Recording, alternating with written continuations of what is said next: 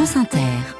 Le journal Florence Paracolos, bonjour. Bonjour Mathilde, bonjour à tous. À la une ce matin, l'homme qui valait 10 milliards, c'est l'émir du Qatar qui promet de nouveaux investissements massifs en France.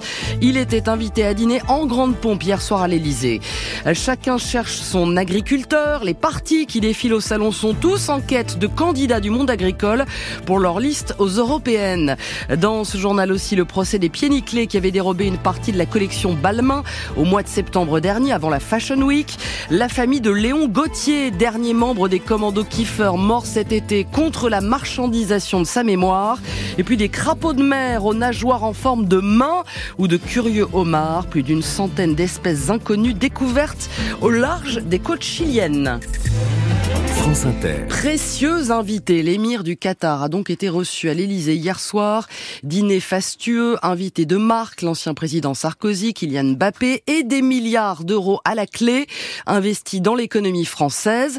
10 milliards d'euros, Christian Chesneau, promis à l'horizon 2030 et qui viennent s'ajouter aux déjà nombreux investissements de l'émirat dans l'Hexagone. Pour sa première visite d'État en France depuis son accession au trône en 2013, l'émir Tamim n'est pas venu les mains vides. Il faut dire qu'avec l'envolée des prix du gaz et du pétrole, avec la guerre en Ukraine, les caisses de l'émirat sont pleines. De nombreux pays, et notamment la France, ont signé des contrats d'importation à long terme de GNL, le gaz naturel liquéfié. Ces 10 milliards d'euros d'investissement annoncés interviendront dans des secteurs tels que la transition énergétique, les semi-conducteurs, l'aérospatiale, l'intelligence artificielle, le numérique ou encore la santé. Une nouvelle vague de prise de participation qui diversifie encore un peu plus les investissements du Qatar en France, jusque-là concentrés dans des secteurs traditionnels comme l'hôtellerie avec le groupe Accor, l'énergie avec Total Energy ou encore le BTP avec Vinci, sans parler du PSG acquis en 2011. Actuellement, le Qatar dispose d'un stock d'investissement dans l'Hexagone d'environ 25 milliards d'euros,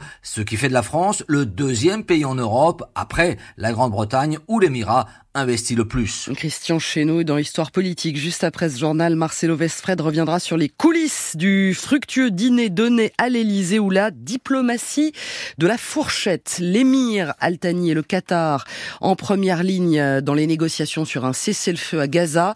Hier, l'ONU s'est alarmée d'une famine généralisée presque inévitable dans l'enclave et particulièrement dans le nord. Le péril est imminent selon le programme alimentaire mondial. Autre front, autre danger c'est l'Ukraine envahie par la Russie. L'idée non exclue de potentielles troupes occidentales au sol, lancée avant-hier par Emmanuel Macron, a fait flop dans toutes les capitales qui soutiennent l'Ukraine. Dans le même temps, Gérald Darmanin, devant la commission des lois du Sénat, accusait la Russie d'être le principal ennemi de la France en termes d'ingérence étrangère. Une journée au salon, c'était au tour de Gabriel Attal hier à la grand-messe de l'agriculture en crise et dans le calme. Le salon où le défilé des politiques continue aujourd'hui Fabien Roussel et sa tête de liste communiste pour les européennes, Léon Desfontaines. Alors que l'enjeu du moment, avant les élections, c'est précisément de trouver au moins un agriculteur à mettre sur sa liste. Laurence Peron, tous les partis y travaillent. Chez les écologistes, c'est dans les gènes. L'emblématique José Bové hier, aujourd'hui l'eurodéputé Benoît Biteau, fils de paysan qui a transformé la ferme familiale en modèle agroécologique. Cyrielle Châtelain, la présidente des députés écologistes à l'Assemblée nationale. Cette espèce de réveil là où d'un coup euh, on se dit tiens on n'a pas d'agriculteur il en faut. Pour euh, les écologistes l'agriculture est une question essentielle. On construit notre programme ensemble. Jusque là chez les LR on tablait plutôt sur des filles de Anne Sander élue depuis 2014 et la fille d'un haut responsable agricole. Céline Mar deuxième position sur la liste de François-Xavier Bellamy coche désormais la case agricultrice. Elle a quitté la finance pour reprendre l'exploitation de ses parents. Le parti présidentiel a aussi son agriculteur, Jérémy De Serle, éleveur de charolaise, ancien des jeunes agriculteurs, et il devrait donner la tête de liste à Valérie Ayé, actuelle présidente de Renew et issue d'une famille d'agriculteurs. Attention toutefois à ne pas en faire trop. Michael Cosson, député Modem. Ça ne doit pas être euh, un effet de manche. C'est quelque chose qui doit s'inscrire dans la, une représentation globale de tous les corps de profession. Quant à lui, le RN est à la recherche du mouton à cinq pattes depuis que son eurodéputé Maxette Pibacar est passé chez Éric Zemmour. Laurence Peron, l'IVG dans la Constitution, étape décisive au Sénat aujourd'hui. Les sénateurs n'y sont pas hostiles, mais certains à droite veulent y ajouter la clause de conscience des médecins qui refusent de pratiquer l'avortement. Euh, détail dans le journal de 7 heures. 45 ans de politique en Bourgogne et à Paris, l'ancien maire d'Auxerre, Jean-Pierre Soisson, est mort hier à l'âge de 89 ans. Ministre sous Giscard et Mitterrand, le centriste avait fait partie de ceux qui avaient fait alliance avec le Front National au régional de 1998. Julien Audoul, député RN de Lyon, salue son sens des responsabilités. Jean-Pierre Raffarin dit sa tristesse. Il représentait la Bourgogne, dit l'ancien socialiste François Rebsamen. France Inter 6h35, un camion braqué sur la route et 50 pièces de haute couture qui disparaissent. C'était en septembre dernier, juste avant la Fashion Week. À Paris, la collection Balmain en partie dérobée au grand désespoir de son couturier Olivier Roustin. Six hommes soupçonnés du braquage seront jugés aujourd'hui à Bobigny, Ariane Grissel. Ils étaient peut-être amateurs de haute couture, mais c'est une méthode grossière, même si efficace, qu'ont choisi ces voleurs pour arriver à leur fin. Ce matin du 16 septembre, une voiture percute le fourgon qui vient d'aller chercher une partie de la collection Balmain à Roissy parmi d'autres colis. À peine descendu, le chauffeur se retrouve face à des hommes cagoulés. Quelques minutes plus tard, voiture et fourgon disparaissent sous l'œil du livreur qui ne peut que se rendre à l'évidence, il vient de se faire braquer. Pendant que côté podium, la maison s'active à recoudre ce qui peut l'être, ce sont d'autres fils que tirent les enquêteurs de la brigade de répression du banditisme. Le fourgon de livraison, retrouvé abandonné un peu plus tard, les empreintes, la téléphonie. Ils pensent arriver à identifier les suspects et surtout leurs possibles complices au sein de l'entreprise de transport. Un butin qui interroge tout de même les malfaiteurs cibler la marque, mais s'attendaient-ils à trouver dans ces cartons des pièces invendables sans se faire repérer, pour certaines pas tout à fait terminées? Plusieurs d'entre elles ont en tout cas été retrouvées pendant les perquisitions. Ariane Grissel, le plan de la police municipale parisienne pour sécuriser les Jeux Olympiques dérobé dans un train gare du Nord lundi soir. C'est un ingénieur de la mairie de Paris qui s'est fait voler sa sacoche.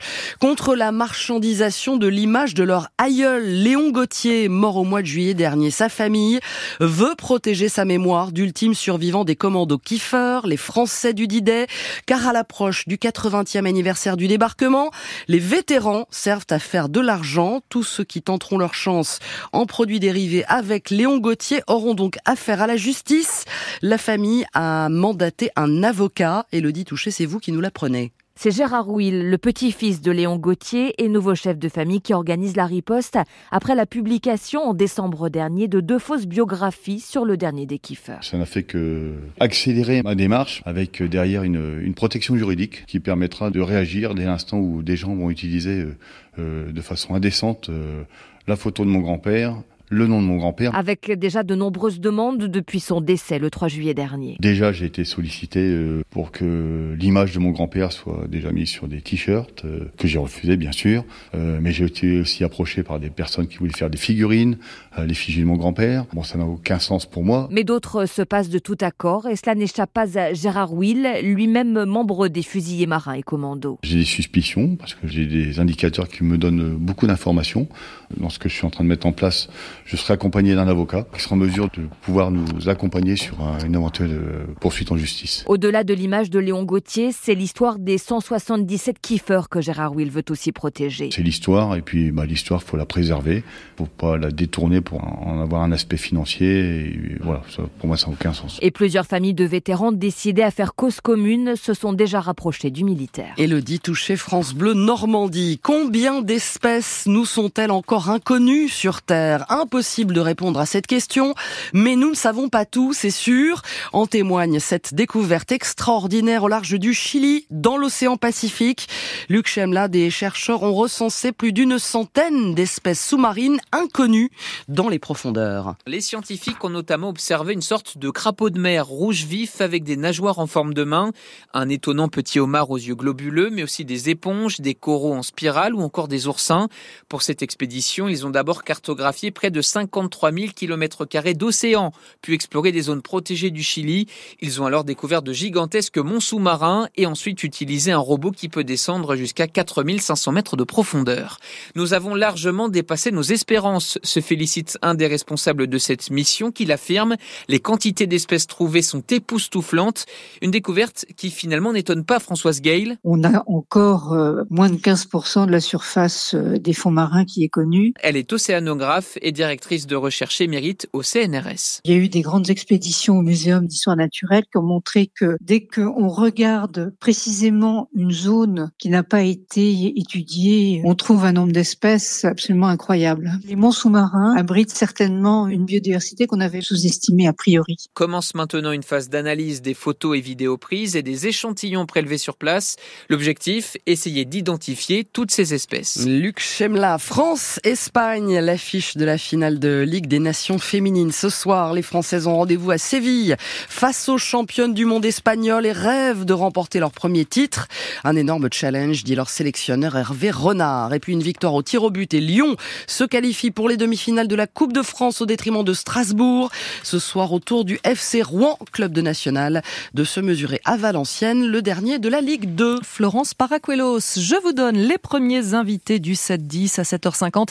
Patrice Vergrit, le ministre des Transports, et à 8h20 pour le grand entretien, vous aurez un plateau spécial guerre en Ukraine avec trois experts pour répondre notamment à vos questions si vous en avez. 01 45 24 7000, le standard ouvre à 7h.